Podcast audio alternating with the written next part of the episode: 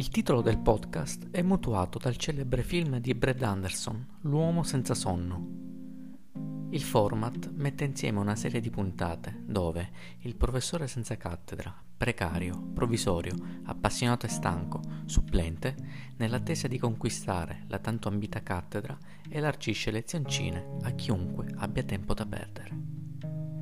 Sono Mirko Tamburello e sono un professore di italiano, storia e geografia. Tro dice molti uomini hanno vita di quieta disperazione. Non vi rassegnate a questo. Ribellatevi. Nel periodo monarchico era ben chiaro l'aspetto della divisione del potere, vale a dire non esisteva, non c'era una divisione del potere perché il potere era concentrato nelle mani del re, come in tutte le monarchie, soprattutto nelle monarchie antiche. Nel passaggio fra eh, l'epoca monarchica e la Roma repubblicana, come cambiano le cose, quali equilibri si innestano, quali, qual è la divisione del potere tale da rendere Roma una repubblica. È il patriziato romano, con il proprio seguito di clientes, a riprendere saldamente in mano il governo della città, per cui la Repubblica romana affiderà quasi tutto il potere al Senato, dal quale dipendono i consoli e anche i consoli sono aristocratici.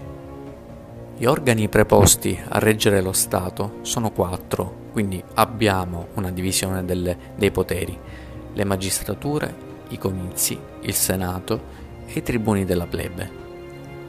Ma quali sono le caratteristiche che rendono queste cariche politiche delle cariche politiche democratiche? Le cariche politiche saranno elettive le figure amministrative sono elette dai cittadini. Saranno collegiali. Magistrati e consoli sono sempre affiancati da un pari livello.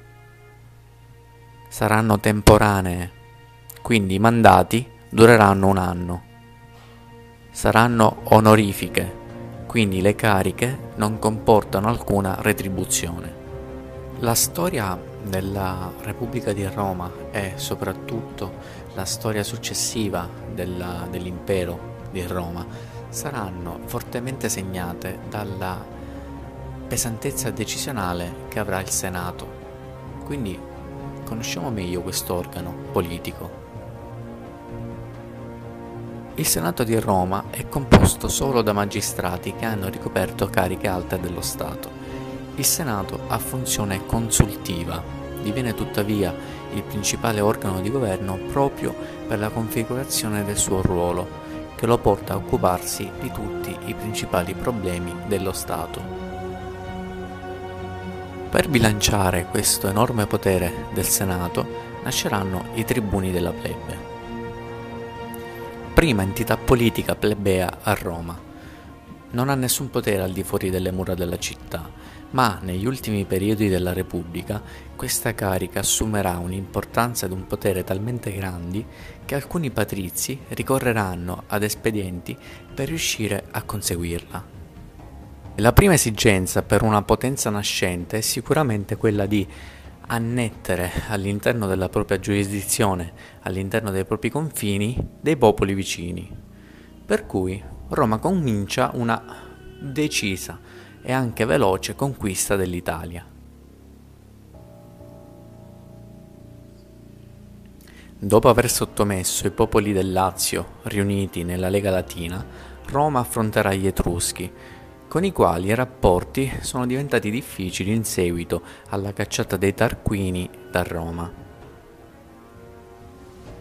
Intorno al 450 ha inizio un contenzioso militare con un popolo non italico, il popolo dei Galli.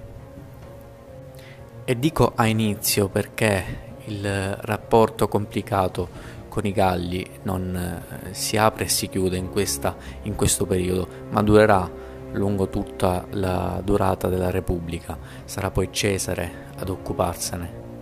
Questo primo incontro-scontro si chiude con una clamorosa sconfitta dei Romani che eh, avranno bisogno di pagare in oro i Galli per farli allontanare da Roma.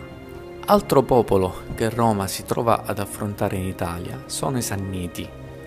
che dopo la conquista delle città campane organizzano una lega che ha come centro Capua e che confina con la Lega Latina di Roma. Scoppiano le guerre sannite per il controllo della Campania. Tra il 343 e il 341 a.C. i Sanniti attaccano Teano. La città campana si rivolge alla Lega Campana, che a sua volta chiede aiuto a Roma. Roma sconfigge i Sanniti e include nei suoi confini le città campane. Tra il 326 e il 304 a.C. il pomo della discordia sarà invece Napoli. Dopo le iniziali battaglie sfavorevoli a Roma, questa avrà la meglio sui soldati sanniti.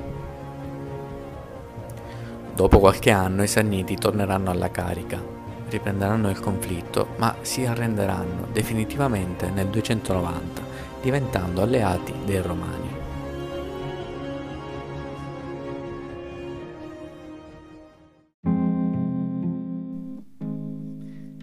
Il titolo del podcast è mutuato dal celebre film di Brad Anderson, L'uomo senza sonno, il format mette insieme una serie di puntate dove il professore senza cattedra, precario, provvisorio, appassionato e stanco, supplente, nell'attesa di conquistare la tanto ambita cattedra, elargisce lezioncine a chiunque abbia tempo da perdere.